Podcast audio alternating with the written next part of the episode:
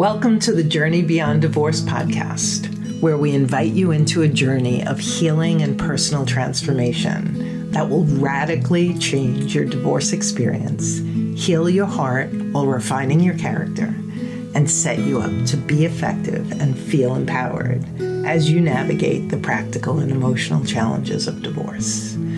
I'm your host, Karen McMahon, founder of Journey Beyond Divorce.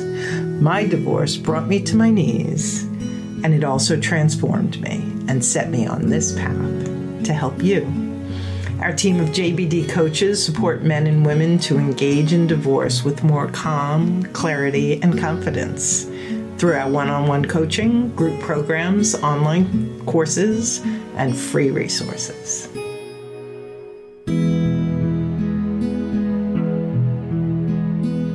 I have had some situations where the person who is left feels unhinged and not ready to move through the process, and sort of moves really slowly because they're not ready, or they're so full of emotion. And then at some point, the pace flips. I've noticed this. It's fascinating, where the person who chose to get divorced wants the process slowed down, and the person who has been left has now processed the reality of the situation and is ready to reach some conclusion. So this can be fluid too. I think it's really important to realize that, because sometimes the person who has decided to end the marriage telling the other spouse is a huge step for them, but going through the divorce process raises their own grief and feelings.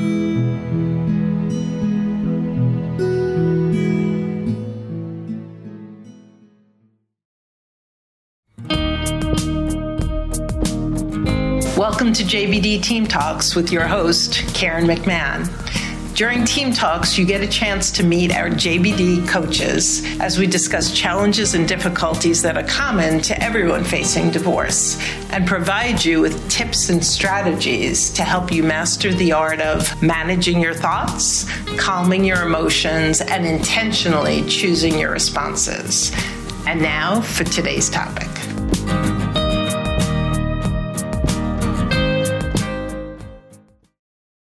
Welcome back to another episode of JBD Team Talks. I have Rachel with me today. Hey, Rachel. Hi, Karen. So happy to be here. Rachel, you have picked such an important topic. Today, we're discussing the unwanted divorce, insights and encouragement for the spouse that has been left. And there is a really big difference in the beginning and sometimes throughout between the spouse who chose to leave and the spouse who has been left. And we really want to honor you today, you, the spouse that has been left, and talk about the challenges that you face, and actually some hidden gifts that we would like you to keep an eye out for.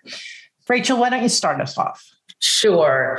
So I raised this topic because I have a number of clients who I'm coaching right now who are the spouse who has been left. And it varies from a short-term to a midterm to really long-term marriages. And I've been noticing some different patterns. I mean, they're all individual situations, but I've been noticing some commonalities. And I thought it would be really helpful for the wider audience to learn about some ways to address this. So it comes up in different ways. Sometimes both spouses realize that the marriage is not going well, and they've been working on the marriage, and one spouse decides that they can't continue anymore.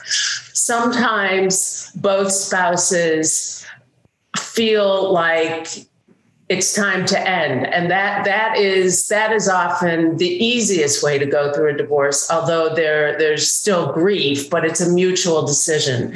And then the most painful scenario is often when one spouse tells the other spouse that they want a divorce, and it comes as a complete shock to the other spouse. It literally feels like it came out of nowhere.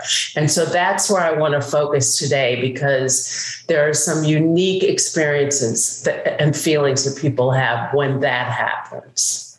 Yeah. And I refer to it as feeling blindsided, actually feeling like you've been hit by an 18-wheeler Lamac truck. Like it really, there's such a visceral and overwhelming reaction when it comes out of the blue like that. That's right. And it's actually, the more I coach people who have experienced this and the more I reflect on it, it is traumatic. And so not only are you experiencing grief around a marriage ending, there is a trauma component to this, because this appeared to come out of the blue. And so it's very disorienting. It can really trigger a lot of brain fog, a lot of rage, feeling deeply, deeply rejected and hurt, feeling like it's very hard to function. Crying all the time is really common. It's very often a lot of typical, common, traumatic responses when somebody has been hit with a trauma. And so I think that people, even though they feel blindsided and they feel shocked, they're surprised at how deeply traumatized they feel in getting the news. Yeah. And I know we're going to talk a little bit about how you navigate that and honor that. And we'll be talking a little bit about the grieving process. If this is you, you know, and we talk about this in all different ways, it may be that you have loved ones who are minimizing in an effort to make you feel better. And I think what Rachel and I want to say to you is what you're experiencing is a trauma. It is traumatic, and that needs to be honored, as well as all of the other challenges that will bring to the fore. That's right. I mean, that can be really hurtful to hear from somebody who you're hoping to get support from. You know, it's been X number of months already. You know, it's time to move on with your life. And that kind of advice is just, it just adds to the trauma because it minimizes. And I think the one thing that you didn't mention that I'll add into that mix is shame. It's like a shame that I didn't see it coming, ashamed that, you know, that I've failed, like this incredible guilt or shame that someone could also find themselves swimming in. And all of that emotion needs space to be processed and released. That's right. That's right. And I often talk with my clients about giving them the space. I've had clients who, the first few sessions, they cry through the session, and they tell me how much they hate feeling this way, and they're afraid that they're going to feel this way forever. And part of what I do in the coaching is reassuring them over and over and over, you are on a grief roller coaster to the extreme because of how you learned about this divorce. And to the extent you can let yourself feel what you need to feel, you will move through the grief process more thoroughly and, in fact, more quickly. You know, you will get out of this, and the depth and the duration of the grief and the sadness and the horrible pain will gradually lessen and lessen and lessen. And you will be able to see more clearly who you are and who you want to be into the future. And it's important to be really kind to yourself. I tell my clients that a lot.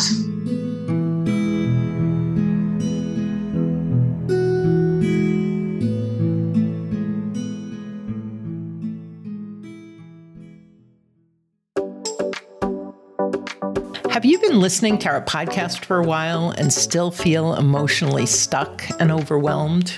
If you desire to experience the ease and confidence we so often speak about, we have a program just for you.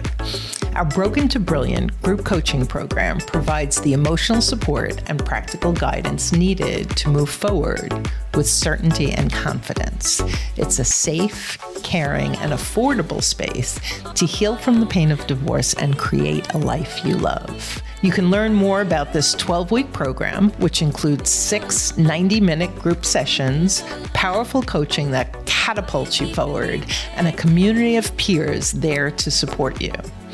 Just go to jbddivorcesupport.com/broken to brilliant and register today. We'll see you soon.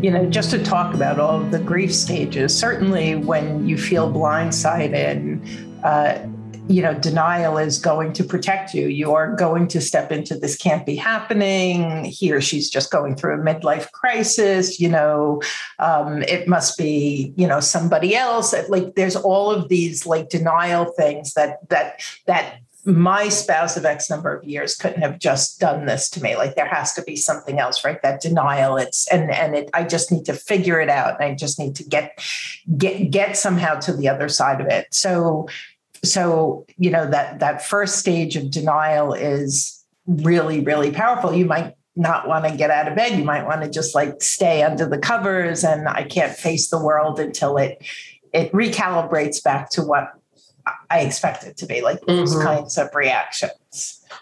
Yeah, absolutely. And I tell my clients, expect the roller coaster, because it's not a one and done. You may feel like, oh, I got past this part of my grieving, and then boom, something triggers the grief all over again. So you may gradually be feeling stronger, and then you may get a text from your soon-to-be ex-spouse that just throws you right back into the trauma and the shock and the disbelief and the depression, and expect that and sort of ride with it. It's sort of like a ride. That's how I try to help my clients envision it. Also, it's so normal to go through feelings of hope, of reconciliation, that if I do this, like you said, if I only do this, oh, he or she wanted me to change this way, maybe I'll try this, and then flip to rage or grief or sadness. That's really common also. I've heard my clients talk a lot about, this was not the person I married. I'm shocked that they're acting this way. I'm shocked that this is the decision that they made. And then as they do the work with me and really engage in more self-reflection, my clients start to see, and I'm sure you have this too, that wait a minute, he or she actually had one foot out the door and I wasn't noticing, or he or she was not engaged in a relationship or with the family and I was overcompensating. And so there's a fluctuation with, I'm shocked at my spouse doing this, and then gaining a little bit of insight, a little bit at a time about sort of what led up to this. Yeah, I would say, gosh, over the last decade, so often my clients who start out shocked and devastated, once they get past that, those initial really, really difficult, painful stages, it's almost like they take off the rose-colored glasses a little bit. It's like, as a matter of fact, and start looking back and seeing that there were breadcrumbs along the way. There were signs and challenges and now they're ready to look at them. And so if you're not ready yet, that's okay. You're not ready. And yet as you talk with your coach or therapist or friend, depending on who your support is, it's actually a sign of progress too, when you're able to start kind of looking at your relationship and seeing things that maybe you weren't able to see before. Yeah. And that's where the really important work begins in terms of starting to rebuild your life, starting to get a better sense of yourself, or maybe to just rediscover who you are again and find your own voice and examine what your part in the marriage may have been that may have contributed to where you're at right now, not in terms of blame, but simply in terms of insight about, for example, did I settle?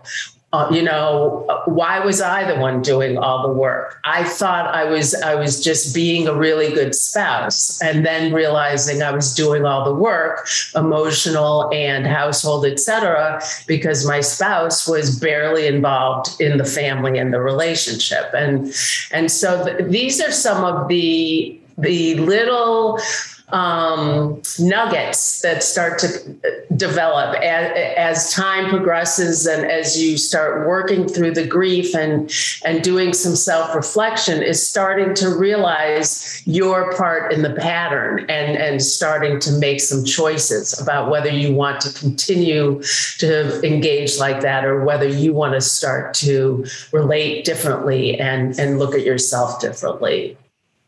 Yeah, and there's actually three podcasts that come to mind, so I'm not going to wait until the end to say these. So the first one is our last two Voices of Celebration were two individuals who were left, and they talk about that, and they talk about that early devastation and then the gifts. And so if you haven't tuned in, go back, and I think Cheryl and Amy are two of the names that come to mind. So look for Voices of Celebration.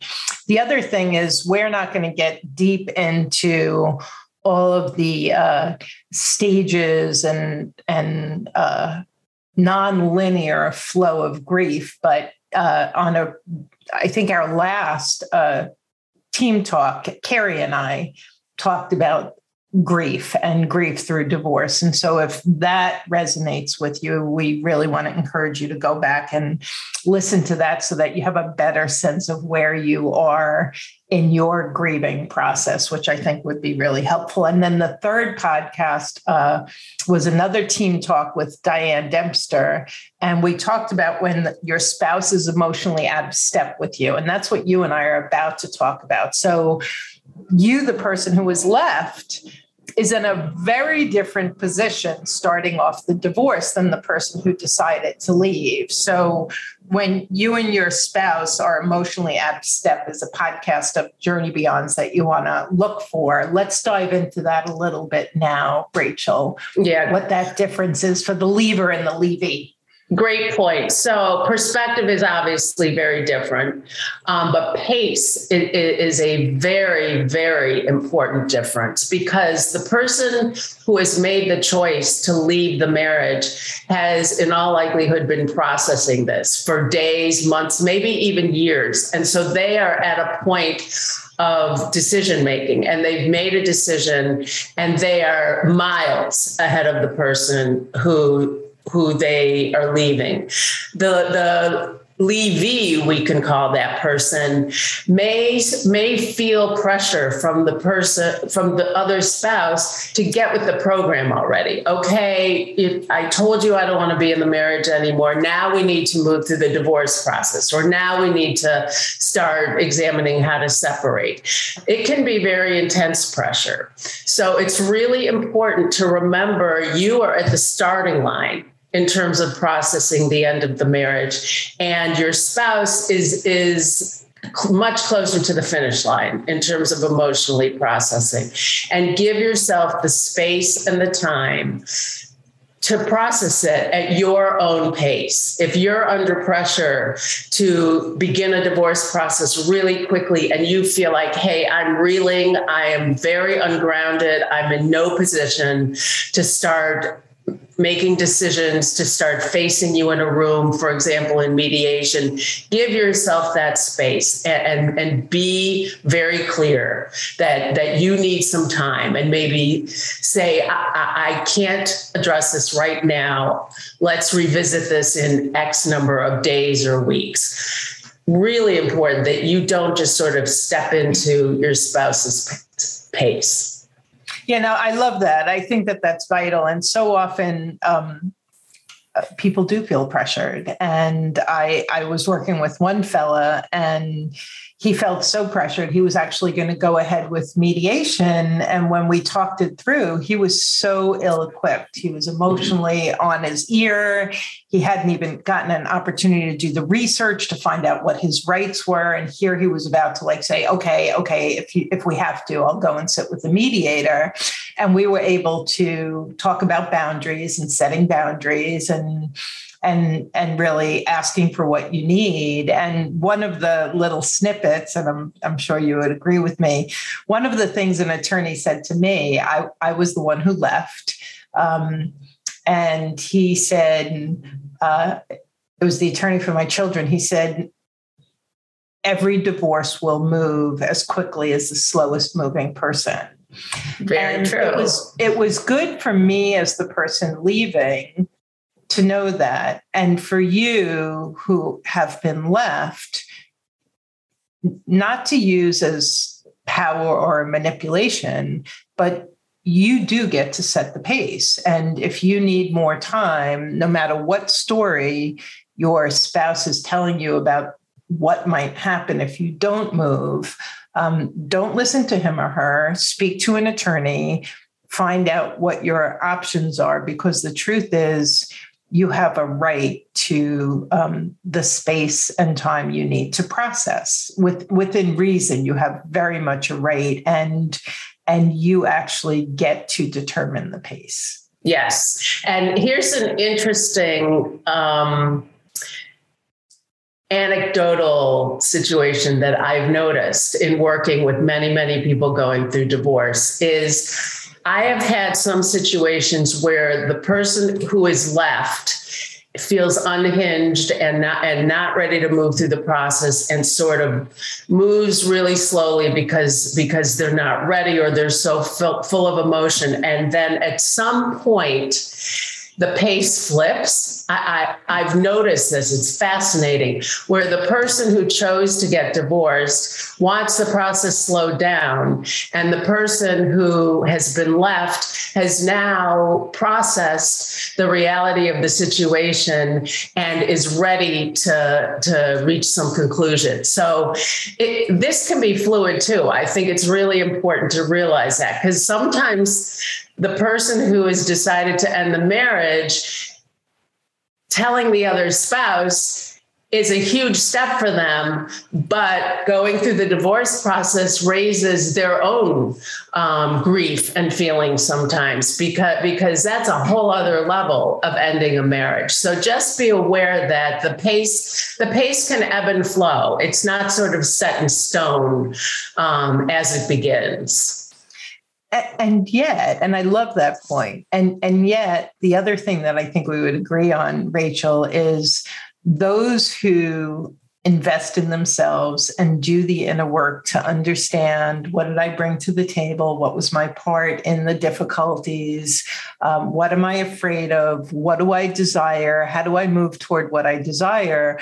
Those are the people who end up moving faster, because once they're clear and they're standing on solid ground, while they left or they were left, they're the person who's like, okay, game on. Now I'm ready. Let's get this over with. Let me see what I have on the other side of this so that I can start my next life. And that really brings us to the gifts. And I had one client I was speaking about on another podcast recently, where so resistant, so devastated, so crushed. And then I got that call that I just love getting.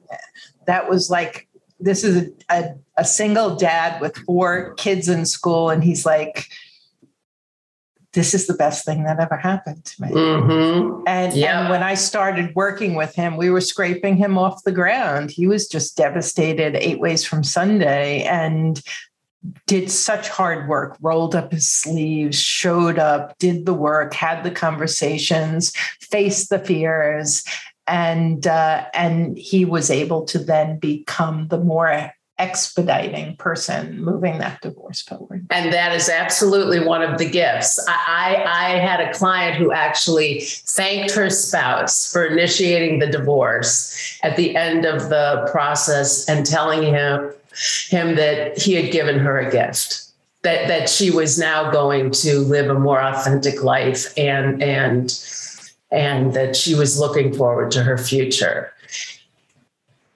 And, you know, I think that as we begin to wrap this up, it's so important in those early stages to honor yourself, to create some boundaries, to find somebody healthy and safe that you can process what's going on in your head, your heart, and release it. Like, that's absolutely vital. And if you have people telling you to have a stiff upper lip or move on, just boundary those people, find your safe people so that you'll know as you're processing it. We all know when we're like, okay, I'm good. I'm ready to take the next steps.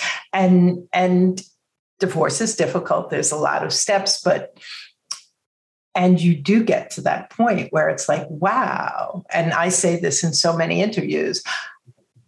At the tail end, I loved the human being I became. Like, mm-hmm. when I was able to put the whole thing in context, how much growth that I had experienced, how I had kind of come to terms with those big fears of being a single mom or whatever it is. And so as you move through it, there are enormous gifts of self-awareness, of emotional regulation and self-management, and also of refining yourself, of getting excited about creating your best next chapter.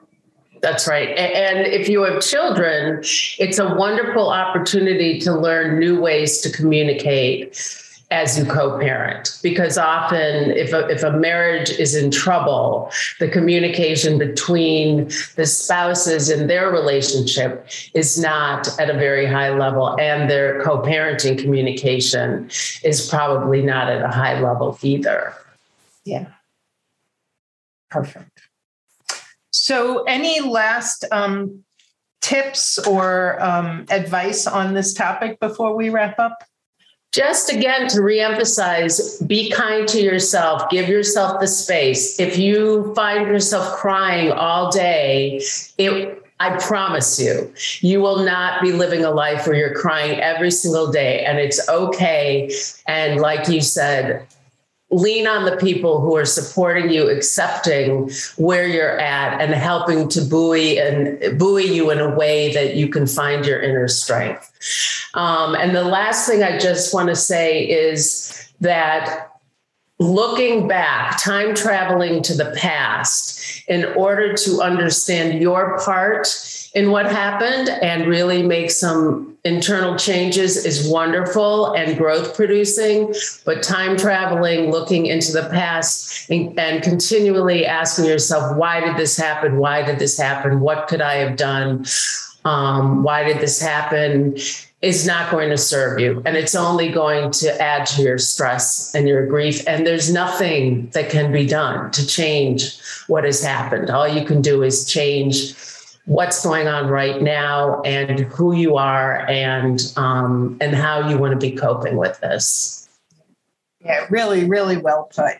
So I want to say one more time, there's a team talk on grief, and there's a team talk on being emotionally out of step with your spouse. I think both of those, if this episode resonates with you, find those. And then Voices of Celebration, so many of them talk about exactly this. And so listen into those, and we're hoping that encourages you. The final thing I'd like to say is we offer a rapid relief call for anyone who reaches out.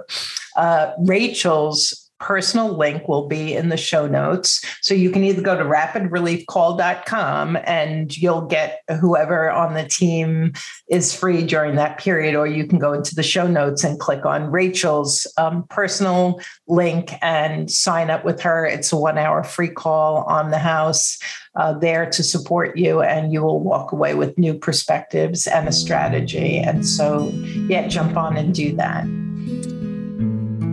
Rachel, thank you so much for joining me today. What a great topic. And we will be back again real soon with another episode of JBD King Talks. Until thank you, Karen. Bye-bye.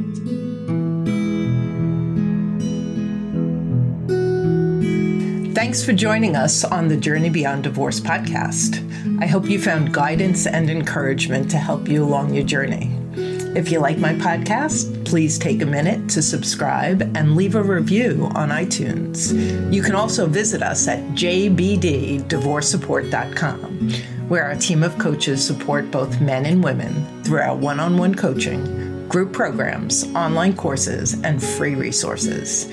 Stay tuned for our next episode, and I'll talk to you soon.